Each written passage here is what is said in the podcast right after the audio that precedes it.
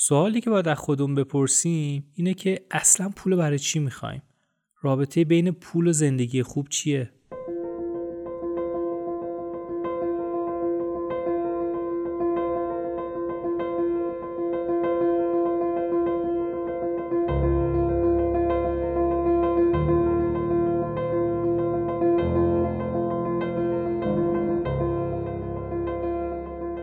کتابی که می‌خوام بهتون معرفی بکنم اسمش هست چگونه کمتر نگران پول باشیم یا How to Worry Less About Money. نوشته جان آرمسترانگ ترجمه خانم ندا شاد نظر و نشر هنوز که کتاب های مدرسه زندگی رو با کیفیت بالایی در اختیارمون می‌ذاره. من سینا قربانیانم و این اپیزود دوم پادکست چنل سین هست و در دوازده بهمن ماه 1400 منتشر میشه.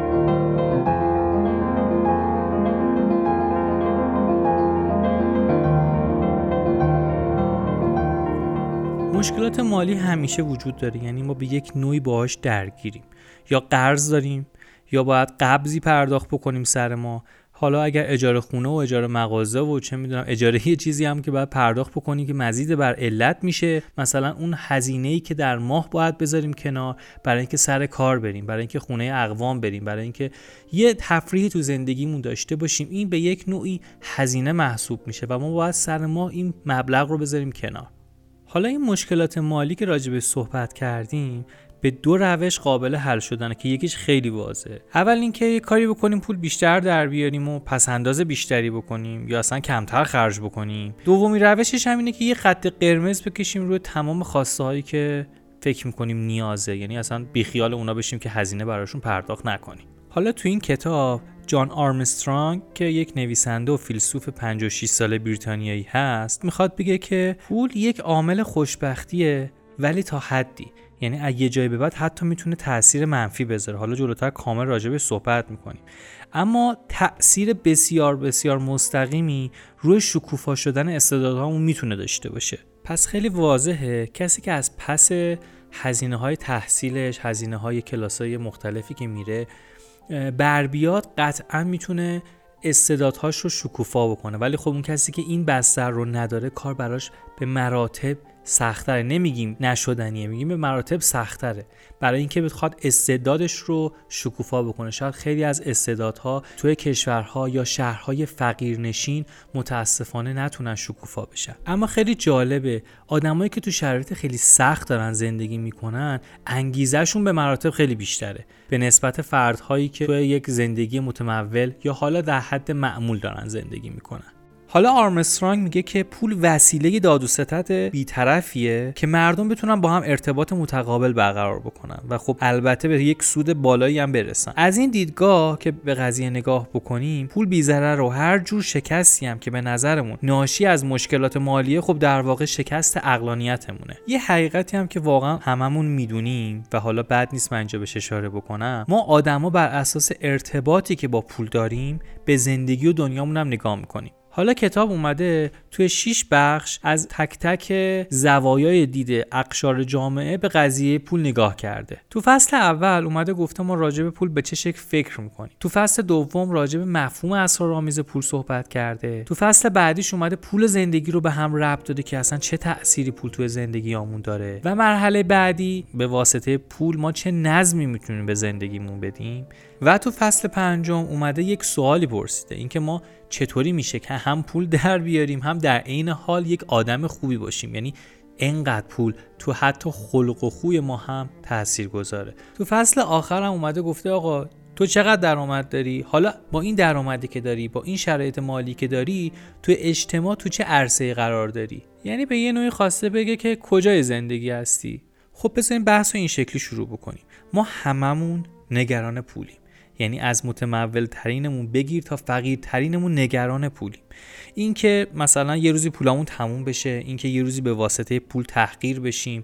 ولی جالبه از طرفی همین نگرانی هم باعث میشه که انسان حریستر بشه. یعنی کل زندگیش رو بذاره برای جمع کردن پول ثروت. اینجا یه مسئله هست که میگه ما آدما سیب زمینی می‌خوریم که انرژی داشته باشیم که دوباره سیب زمینی بکاریم و بعد این سیکل همین جوری ادامه پیدا می‌کنه. یعنی بدون انگیزه یعنی فقط پول در میاریم که پول داشته باشیم یه چیزی بخریم بخوریم نمیریم بتونیم ادامه حیات داشته باشیم که دوباره بتونیم انرژی داشته باشیم که پول در بیاریم. خیلی چیز عجیب غریبی ولی خب متاسفانه هست.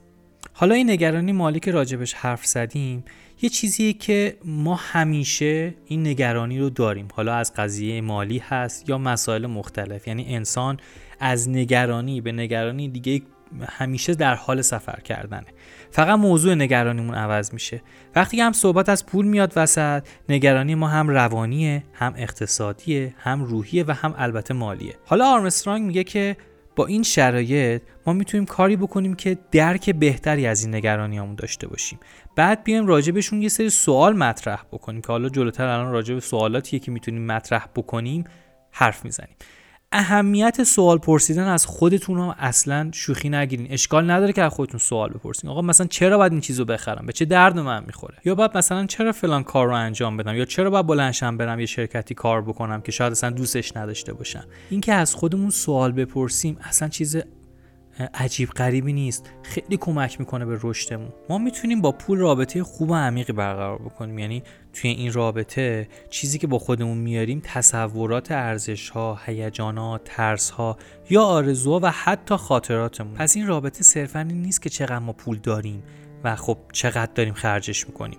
این کشمکش میون این نگرانی مالی و امید به زندگی خیلی عمیق و واقعیه. یعنی یه وقتایی حس می‌کنیم که اونا با هم کنار اومدن به خصوص وقتی که پول و خوشبختی به هم وابسته باشن. حالا نویسنده میگه پول و جایگاه اجتماعی به هم وابستن همونطوری که ما قبلا گفتیم. یعنی باید سعی بکنیم میون این پول و این زندگی که داریم یک توافق پایداری برقرار بکنیم و به یک درک درستی از رابطه بین پول و زندگی برسیم. خلاصه که هیچ راه فراری نیست. ببینید باید تا حد امکان تا جایی که میشه با یه دید واقع بینانه به پول نگاه بکنیم. مثلا فکرهای رویایی از پیدا کردن یه تیکه طلا یه کیسه پر پول چه می‌دونم از این چیزها رو از ذهنمون دور بکنیم. حالا چرا میگن واقع بین باشیم؟ و خب بالاخره هر آدمی می‌دونه که درونش چه چیزی میگذره بخواد واقع بینانه به قضیه نگاه بکنه دیگه.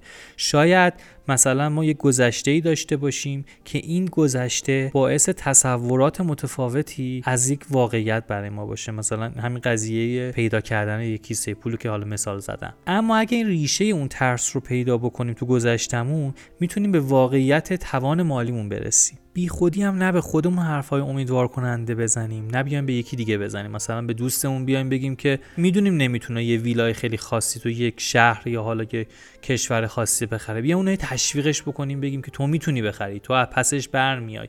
یه روانشناسی زرد این شکلی بیایم درست بکنیم این اشتباس. چرا؟ چون تشویق اون فرد به یه کاری که خب غیر ممکنه باعث میشه که به کل فراموش بکنیم که شاید این یک انتظاری رو برای این فرد به وجود بیاره که کاملا بیجاست و در نهایت منجر به بدبختی اون آدم بشه.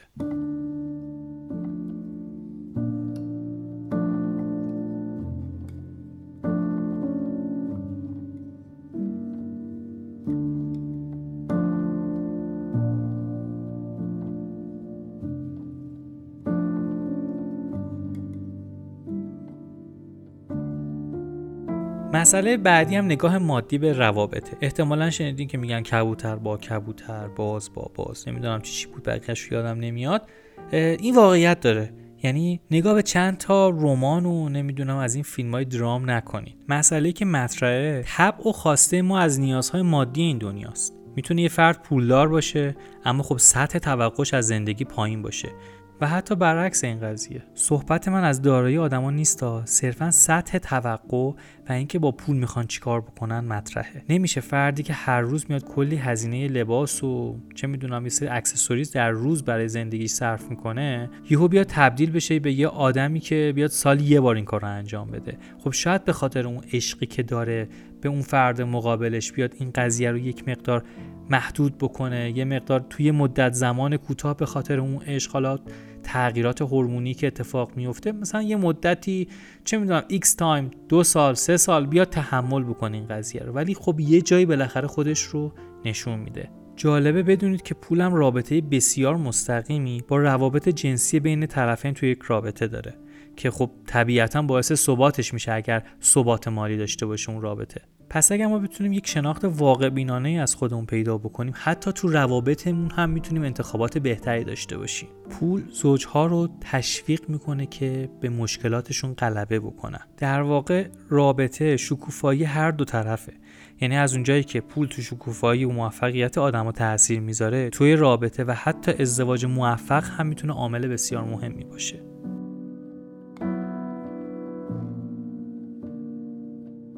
یه مسئله هم که هست خب خیلی هم نمیان بهش نگاه بکنن اینی که ما بیایم پول رو تبدیل به دارایی و تجربه بکنیم.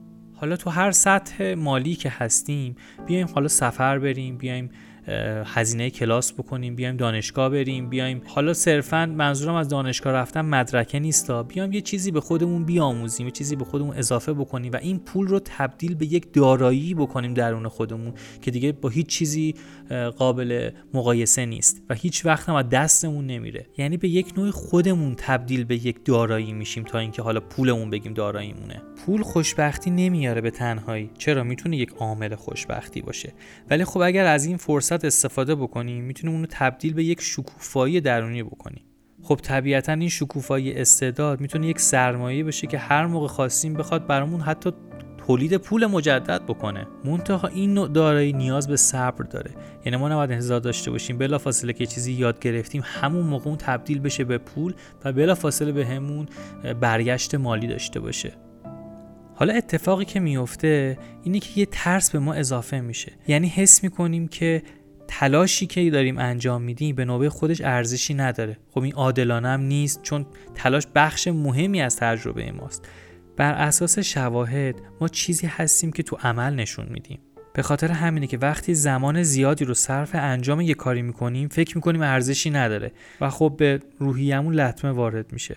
در نهایت وظیفه ما تو زندگی اینه که تلاش و کارهایی که می‌کنیم و به دارایی و تجربه تبدیلشون بکنیم که پایدارم هستن. و این دارایی ارزش واقعی داره که بهش میگن چرخش ایدئال پول. خب برگردیم به کتاب. اینجا میاد چند تا سوال مطرح می‌کنه که من پیشنهاد میدم این سوالات رو الان بنویسین بعد خودتون بیاین به خودتون جواب بدین. مثلا اینکه ما چقدر پول نیاز داریم تو زندگیمون. بنویسین خیلی به خودتون صادقانه بنویسین. اهداف واقعی ما چیه؟ حالا این پول تو رسیدن به این اهدافی که من برای خودم تعریف کردم چه کمکی بهم به می‌کنه؟ حالا وقتی که داریم به این سوالات جواب میدیم یک اتفاقی هست بهش میگن حسادت آموزنده.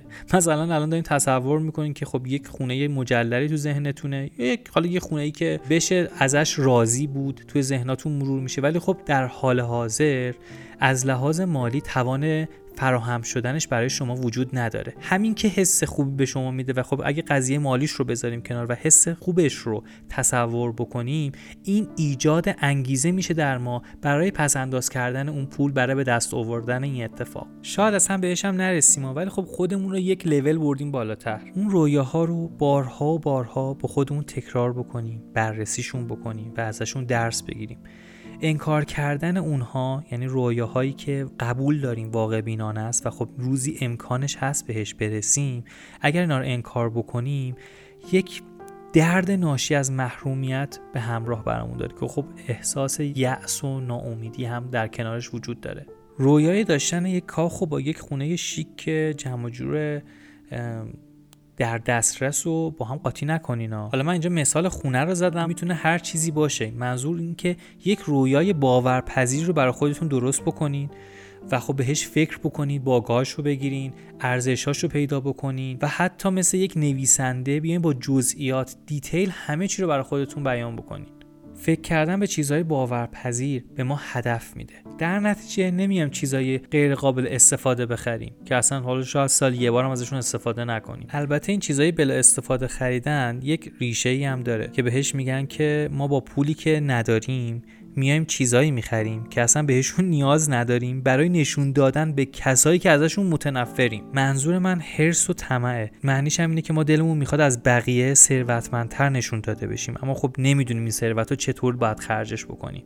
صحبت از چیزای کم استفاده چیزای یه جور خواسته دل بخوایم بهش نگاه بکنیم شد. چطور بتونیم تفاوت بین نیاز و خواسته رو متوجه بشیم؟ معمولا وقتی که حالا بیرون یه چیزی رو می‌بینیم یا اصلا برای خرید میریم ناگهانی و با یک هیجانی به این احساس درونیمون پاسخ میدیم. پس قطعا عقلانی نیست. کاری که می‌تونیم انجام بدیم از خودمون دوباره سوال بپرسیم. بپرسیم که آقا این چیزی که می‌خوای بخری چه تغییر مهمی توی زندگیت ایجاد می‌کنه؟ یا اینکه چه نقشی برای بالا بردن شخصیتت یا حتی کیفیت زندگیت داره اگر من اینو بخرم؟ حالا تو کتاب اومده نیازهای ما رو به سه جور دسته بندی کرده. دسته اول نیازهای طبیعی و ذاتی مونه چیزهایی که بهشون نیاز داریم که بتونیم بهترین عملکرد رو داشته باشیم و یه جورای شکوفا بشیم.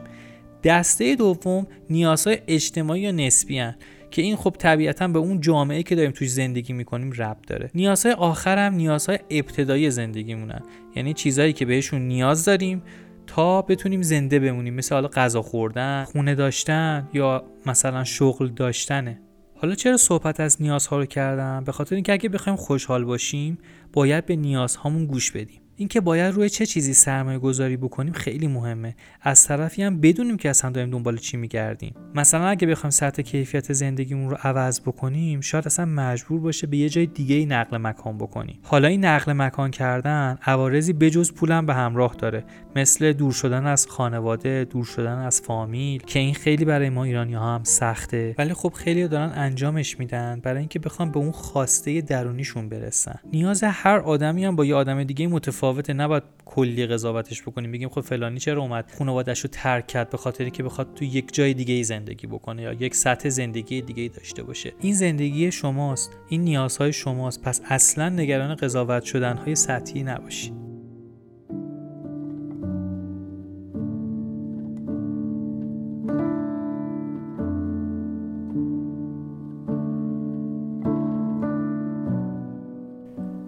شاید یکی از دلایلی که این خواسته ها توی جامعه مثل ایران که حالا چون چشم انداز بلند مدتی هم نداره سخت باشه اما خب بالاخره تا یه حدی می‌تونه دونستن این نیازهای درونیمون به همون یک ویژن یک دید کلی از ادامه مسیر زندگیمون بده. یک مسئله که خیلی نگرانشن حالا تو کل دنیا نظام سرمایداری هست که واقعا می‌تونه به همون آسیب بزنه. حالا آرمسترانگ میگه که سخته که توی این نظام هم بتونی یک انسان خوبی باشی هم به یک موفقیت مالی برسی. مثلا یک آدمی رو در نظر بگیری که دانشگاه یا حالا یه مؤسسه فنی فارغ التحصیل شده وقتی که میاد بیرون کار براش نیست. مجبور برای امرار معاش کردن یه سری کارهایی که بی ربط به رشته و حرفش رو بره انجام بده. بعد در این حال تو همین نظام داری یک فردی که اصلا رشتهش هم مثلا نقاشی نیست میاد یک تابلویی می‌کشه که درآمدش مثلا درآمد سالیان یک فرد کارمند. حالا کاری به اصلاح کردن این سیستم ندارم اما, اما می‌خوام بگم که شک نکنید شانس هم خیلی تاثیر گذاره تنها کاری که از اون برمیاد مدیریت مالی و دونستن نیازهای واقعی مونه که بتونیم قابلیت های خودمون رو به بهترین شکل رشد بدیم. و در نتیجهش هم بتونیم امیدوار بمونیم. حالا بیایم راجع به یه مسئله جالب هم صحبت بکنیم که افراد پولدار هم مشکلات بزرگ مالی دارن. فکر کنم داشتن هدف رو روی خودمون سرمایه گذاری کردن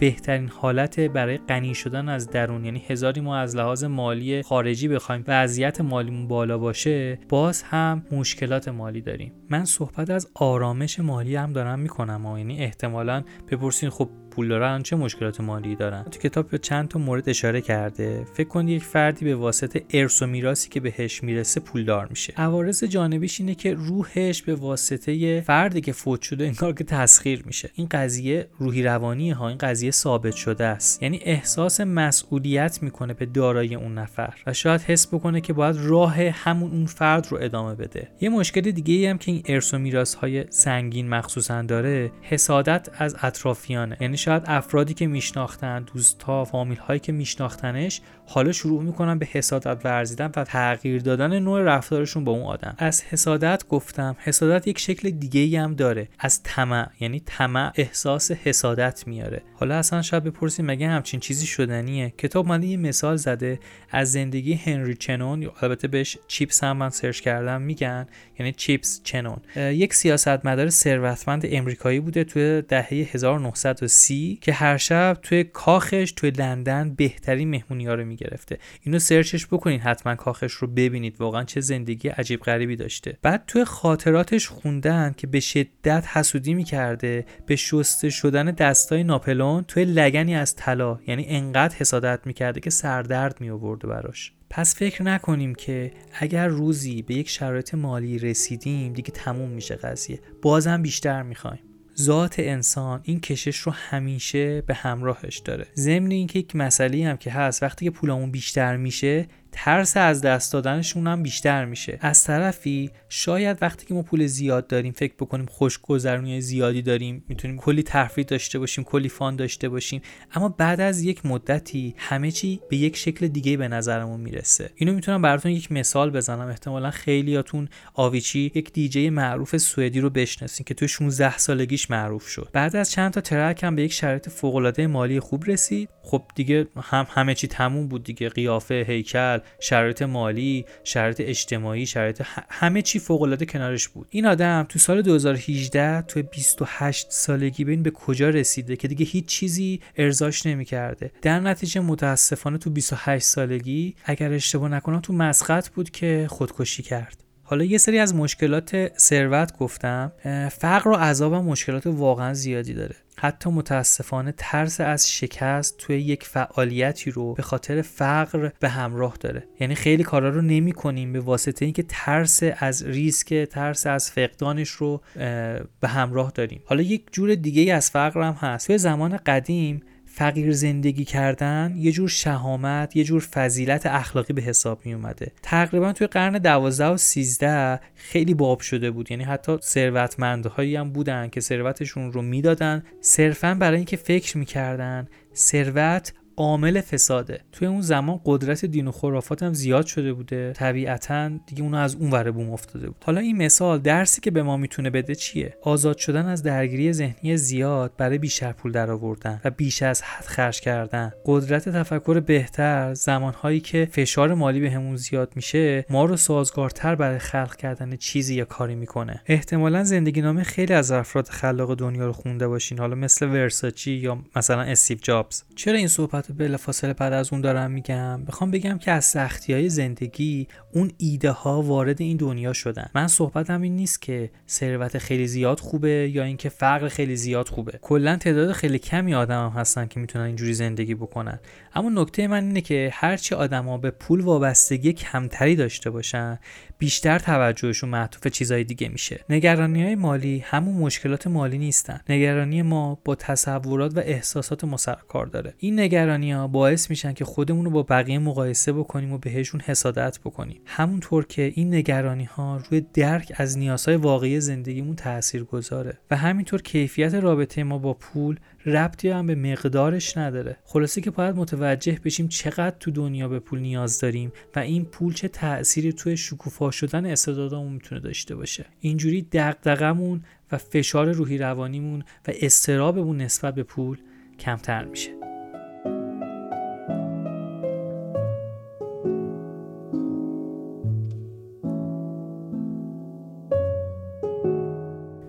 مرسی که تو این اپیزودم همراه من بودین. اگر این پادکست رو دوست داشتین به دوستانتون معرفی بکنید و کامنت بذارید نظراتتون رو بگید تعامل بکنیم نسبت به مسائلی که راجع بهش صحبت کردیم که بتونیم به یک جنبندی کلی از احساسات همدیگه نسبت به یک سری مسائل داشته باشیم. چون این گفتگو کردنه به هممون کمک می‌کنه. برای درک بهتر از زندگی. ارادت.